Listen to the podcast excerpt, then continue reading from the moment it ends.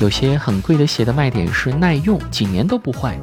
但感觉需要这种鞋的并不是有钱人，而是一双鞋能穿好几年的穷人。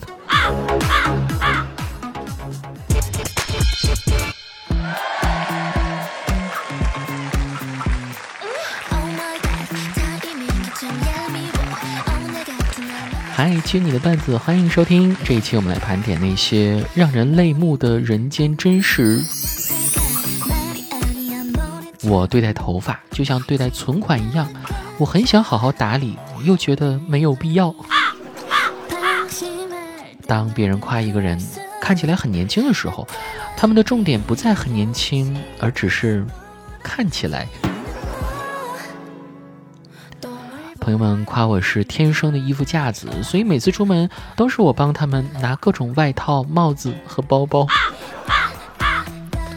我使用满意度最高的衣架就是我的椅子。我可能会恍惚，不知道自己中午吃了些什么，但是我的衣服，他一直都知道。我们男人去理发店花钱，并不是请人替我们理发，而是去给自己的自信充个值。十八块钱的美发创意总监和三十八元的普通设计师，他们的区别就在于。前者多了劝你办卡的一百五十元口才费。我觉得每每心血来潮去理发店，并不是为了真想美，只是想试探一下丑的底线究竟在哪里。买不起香水的时候，那就多放点洗衣液吧。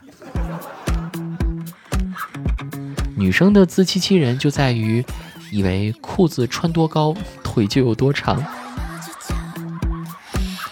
护肤品的最大价值就在于买个心安。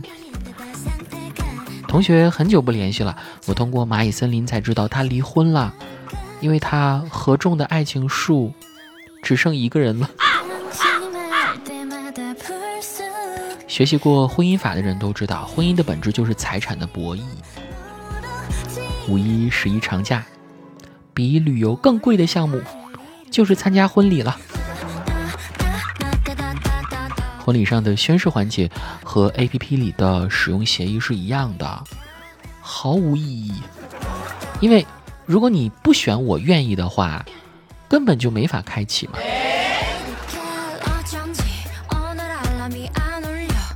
人到中年，记忆力开始下降，具体表现为对有些事念念不忘，一不念就忘。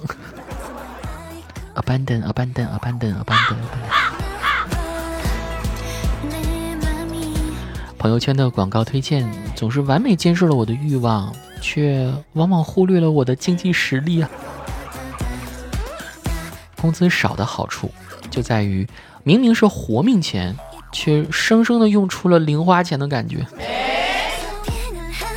现在我的消费水平有着显著的提升，因为花呗的额度提高了。地铁是一个人人公平的地方。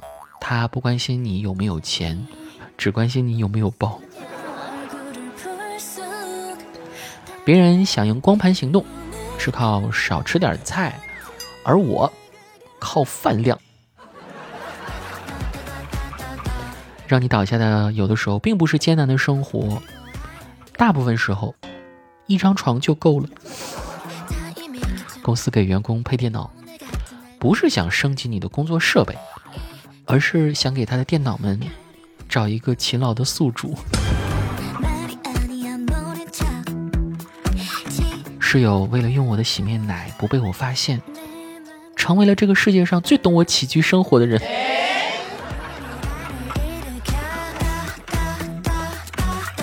我们对待任何事，都要像对待备胎一样的态度，在前行的过程中，不抛弃不放弃。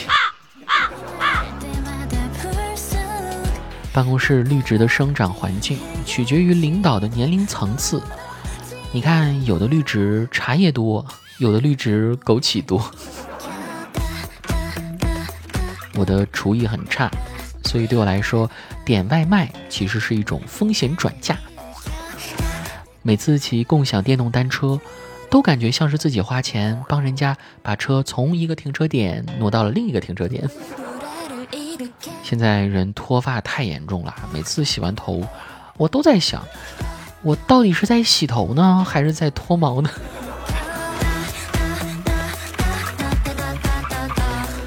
单身的一个省钱小妙招：给朋友推荐的情人节礼物越贵，你就越觉得给自己省了一大笔钱。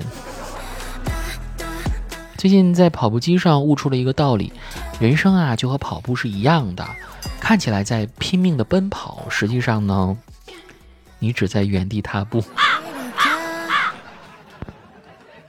我跟公司同事搞好关系，只是为了奶茶拼单的时候有人叫我。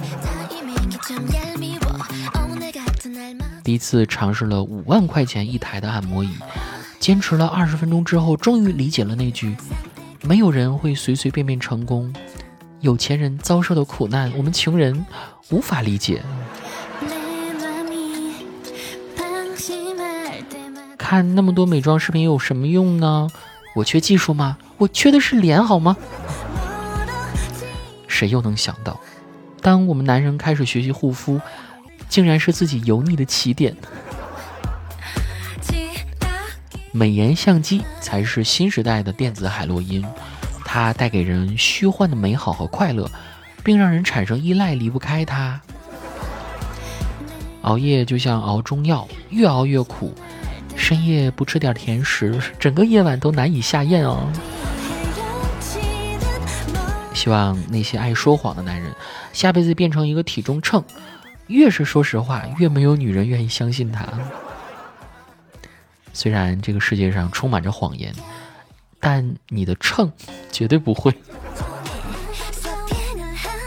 要是谈恋爱能像在支付宝买基金一样就好了，在台之前就告诉你是什么风险类型。自从我知道只要花钱就可以在医院割双眼皮，我现在看谁的双眼皮都像是割的啊！看到。那种一单一双的，就感觉他应该是分期付款吧。家里 4K 电视放的最高清的内容，就是开机自带的广告了。你的时间非常值钱，但都被你的老板批发价采购喽。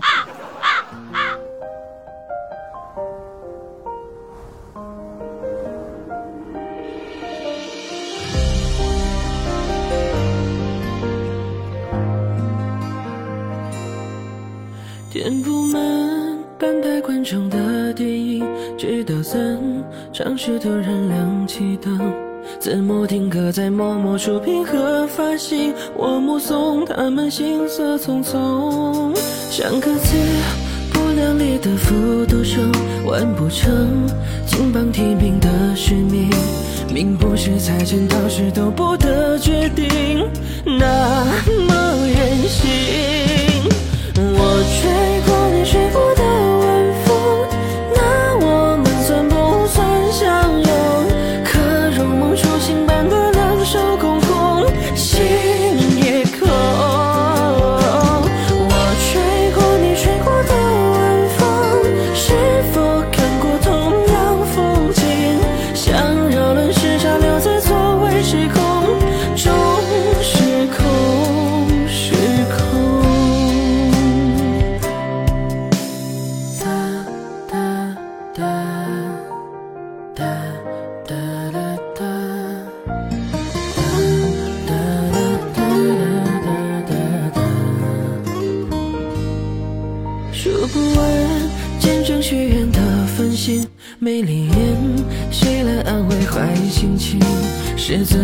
闪烁不停的信号灯，有个人显然心事重重。三个字，只能说给自己听，仰着头，不要让眼泪失控。哪里有可以峰回路转的宿命？我不想听。我吹